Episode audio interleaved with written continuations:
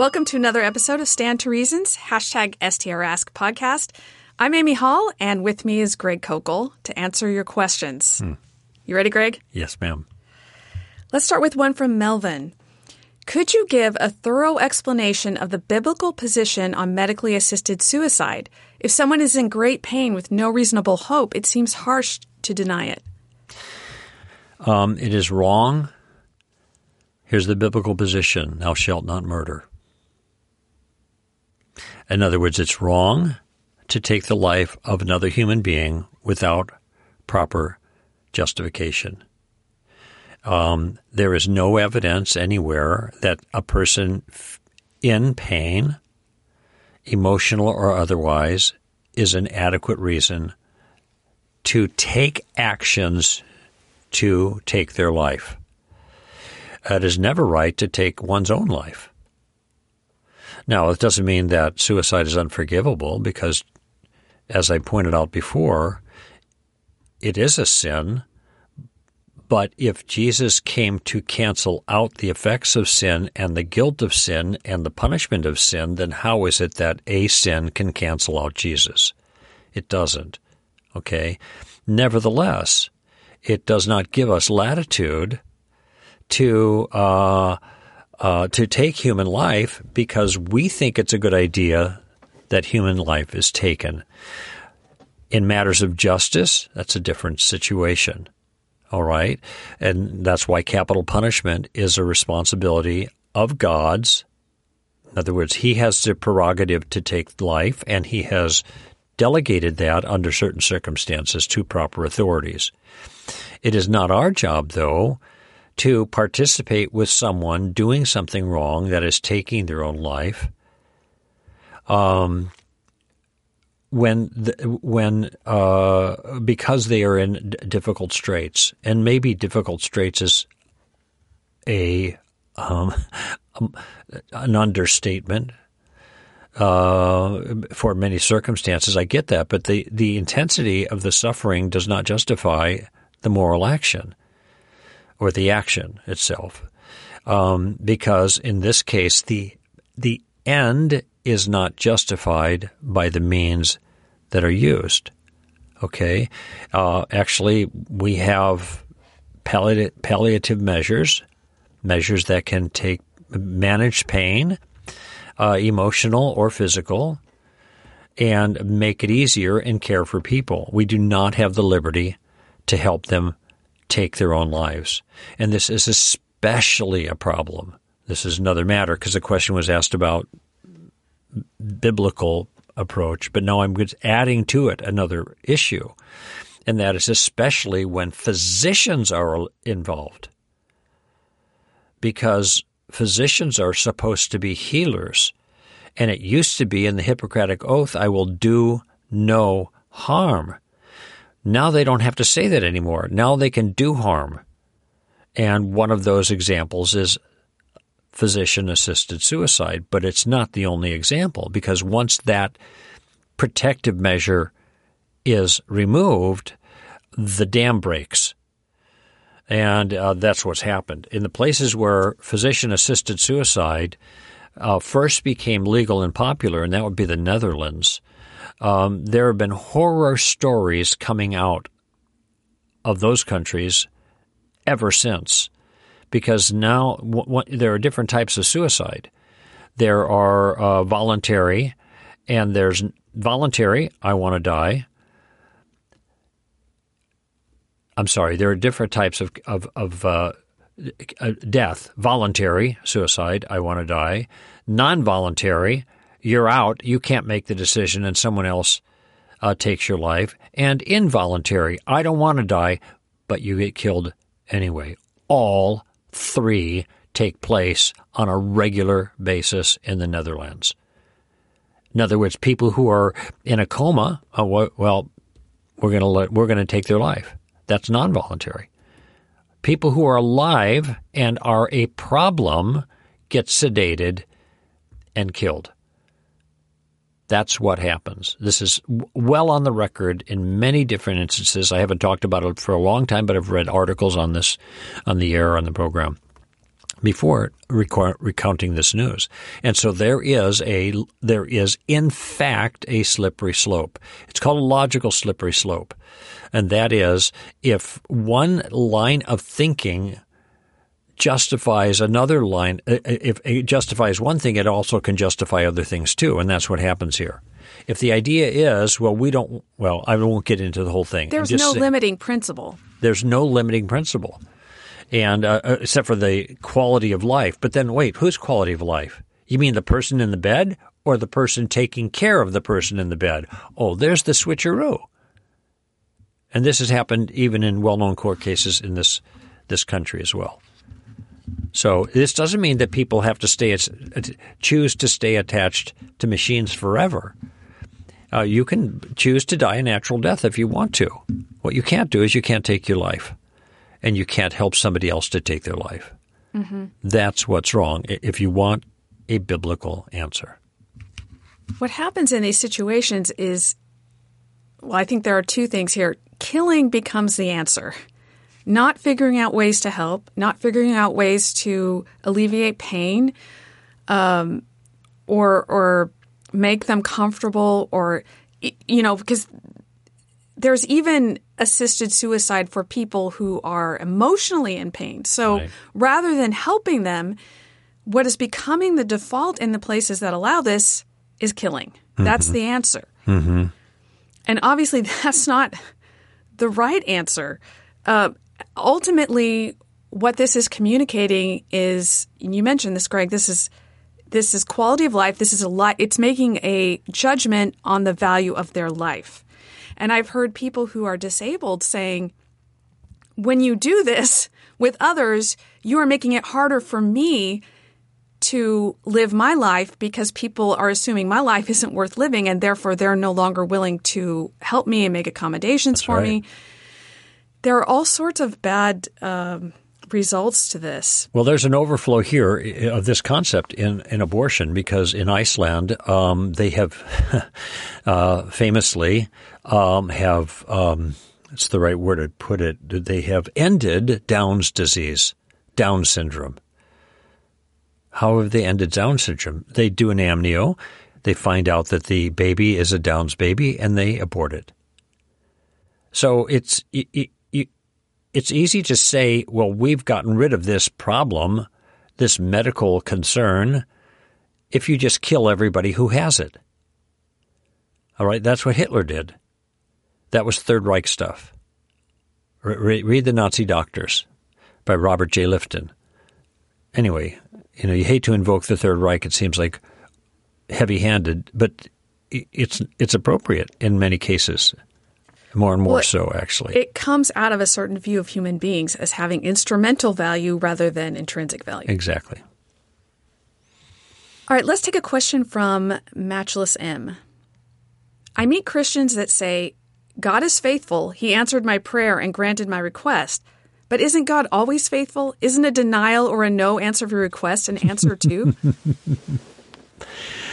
yes. Um, a timely for me, a timely uh, concern. God uh, is always faithful. What is he faithful to do? That's the question. It's similar to the question Does Jesus work? Yeah, Jesus works for what he was meant to work for. What did you have in mind? so the same concept is in play here. Um, God is faithful, but does faithfulness mean that God is going to give us everything we ask for? Certainly not. That would be lack of faithfulness if the things we ask for were not good in the long term. And uh, there, there is much that we ask for that is not good because we have a different end in mind than God does. The end we have in mind frequently, excuse me, is our personal comfort, our personal ease, our personal prosperity. We want relief from pain and difficulty. We want pleasure and benefit to befall us, which I get it. All right. I'm, I'm not going to say I never prayed in that way, but remember that James says you ask, you have not because you ask not, and then when you do ask, you ask with wrong motives to spend it on your pleasures. Okay? God is not that concerned about our pleasures. Sorry, best life now, guys. He's not. Okay? He is concerned about our characters and developing us in virtue because virtue is what we take with us when we go to heaven. Physical exercise profits little, but godliness is a means of great gain, for it holds a promise not only for this life, but also for the life to come. And so God's promise to us, and a lot of times people truncate this passage in Romans 8, they should keep reading. We know that God causes all things to work together for good for those who love Him and who are called according to His purpose. For those whom He foreknew, He predestined to become conformed to the image of his son. So the way that God works all things for our good is to use them to conform us to the image, to make us like Jesus. And uh, so th- this is a th- this is the way we need to understand God's purposes in our lives. And uh, Paul says in Romans 8, the sufferings of this present life are not to be compared to the glories that follow. He says in 1 Corinthians chapter 2, I'm sorry, sorry 2 Corinthians chapter 4, um, that momentary light afflictions are producing for us an eternal weight of glory. So why pray away the afflictions when the afflictions are the things that God has designed to give us something better than we're praying for? Okay. Now, having said that, I am not saying we shouldn't try to pray away the afflictions. I do it all the time. Um, but because God is faithful, He is not going to answer all of those prayers all of the time. He may let us live in the afflicted state for a greater benefit, and that's what we must trust Him for because He's faithful. You know, Greg, I had to chuckle a little bit when I saw this question because I just had a conversation with somebody about this. This is this is something that really bothers me when I hear people say it. And I'm going to take this in a little in a practical direction right now. Imagine you are praying desperately for something. Imagine that you and your spouse are trying to conceive a child and you you can't get pregnant and you are praying and you are praying and you're praying and then someone comes along and says, oh, guess what? I'm pregnant. God is faithful. Mm-hmm. what have you just said? You have just said God is faithful to me because I'm pregnant. And what does the other person hear? God's not faithful to me. Right. That is, I, I strongly think we should not use that word when we're talking about God's gifts. Gifts that He hasn't promised. He has not promised that He is going to give every person a child. There are a lot of things He hasn't promised. What I think we should say is God is gracious. Mm-hmm. He's gracious. He he gave this to me. I didn't deserve it. I'm thankful for it. This is wonderful. It's not a matter of faithfulness. Mm-hmm. I, I don't want us to contribute to the idea that God has promised certain things that He has not promised, because then when you don't get mm-hmm. those things, now you think God has failed you. Or that faithfulness is tied to getting what we asked for. Okay. Right. So yeah. here I have a, a, an additional suggestion. How about if people only use the statement, God is faithful, when they do not get what they want? In other words, here's all these prayers. I didn't get, God did not give me what I asked for, but God is faithful. I didn't get healed. This relationship didn't get repaired. These circumstances didn't come out the way they wanted to, but God is still faithful. When they do come out, we say God is gracious. God, well, of course, that even raises another issue. Then, isn't He gracious if He doesn't answer? So uh, there's another issue. Well, but how about how, what we should do instead of instead of looking at an answer to prayer and and then tying it to a quality of God, let's tie it to an act of God because the quality of God qualities faithfulness, graciousness, they are fixed. They're always there. Let's tie the response to the act of God. God answered my prayer. Thank you, God, you answered my prayer. So God answered the prayer. That was a, okay, we can praise God for answering the prayer. But if he doesn't answer the prayer, he's still gracious. If he doesn't answer the prayer, he's still faithful. But he's still Makes sense? answering the prayer. It's just in the negative. Oh, like that's yeah. I never liked that. I never liked that. That you can do that with leprechauns too. You know. oh, my leprechaun always hears me. He just doesn't always answer. Okay. All right. Um, here's a question from Timothy Phillips. Greg, do you think it's okay to put Christian books into those tiny libraries people put on their property? If so, which books do you think would be the most likely to be noticed and read by a random passer- Okay, passerby? well- do you know? Do you know what he's talking about? I know. I, I, Okay. What's up with that? There's all these are. I go take walks. I don't jog anymore. I take walks, and and there's a couple places in my neighborhood where they have these things, and I honestly cannot imagine, nor have I ever seen, but I can't even imagine somebody walking by, seeing a book, sitting down on the little stool there by the side of the street, and having a reading session. no, you can take it with you. That's the idea. You take one, you leave one. Oh, okay. Well, I noticed there's a little settee there, or some kind of rock or something. You're supposed. So whatever. So this is a this is kind of a, a trading system uh, uh, for books. Okay. Um, well, uh, well, that explains it better to me. Um, uh, uh, so nothing wrong with that. However, the question is, what books should you put in? And you know, I have a few books that I recommend that I think are foundational. In this particular case, I think the story of reality would be a really good one because that is written. It has the substance of the Christian worldview written in an accessible way that's easy to read and has soft apologetics built in. Okay, what what am I going to say? Um, that's one. Okay, uh, I think there are other books, Mere Christianity. You know, that's a classic, all right. And um, it's really aimed at the same kind of thing that the story of reality is aimed at. Um, the key here is to find something that is a really good read. And we know it's a good read because of its durability over time and the way people have responded to it.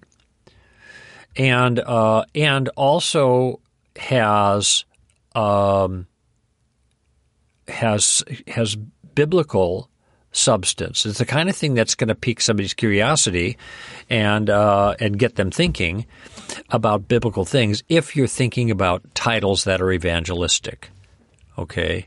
So uh, this is where and now I'm just trying to sweep my you know sweep my bookshelves a little bit there. Um, and uh, anything kind of more aggressive uh, might be hard. Tim Keller has a couple of good books out. Um, two of them actually. One's called Th- "Thinking About God." Is that right? And the the reason for God, the re- oh, not thinking. That's Greg Ganssle. The reason for God, and then he's got a back a, a backup to that. Something that. about skeptics. yeah, right? there's there's I think two, skeptics is in the title. yeah, there's two two of them, and um, in in any event, the, re, the, the both of these are good. I actually the reason for God is is um, let me just look here. I'm just trying to get is the first. The reason for God is the first book he wrote, and it's the most famous. Okay, but he's uh, he's written another one. Here it is, the reason for God, and then he's written another one that's similar. Um, that I making sense of God. Oh, okay. And I actually wrote a review of that for Christianity Today, and it was chosen as the book of the year in his category. So um, I th- that I thought was magnificent, making sense of God, the reason for God, and making sense of God. Um, I think both of them are would be good ones. So there are there are going to be.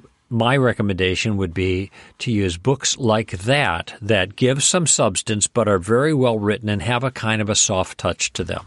And Yeah, I think want- that's true of those, all of those. you want that I've said. something that is going to be a page turner so they they keep reading uh, i i think story of reality is the perfect one for this honestly and i don't see any reason why you wouldn't want to put these books in there what what's the worst that can happen people don't want them i mean right? what it, it's a great idea if you know of some around town it's a great idea to put them in there I know of two within three blocks of my house. there you go greg you should sign your books and, and stick them in there uh, all right. Well, thank you for your questions. Uh, we got through a few today. That was nice. We appreciate hearing from you. So send us your questions on Twitter with the hashtag STRask. This is Amy Hall and Greg Koukl for Stand to Reason.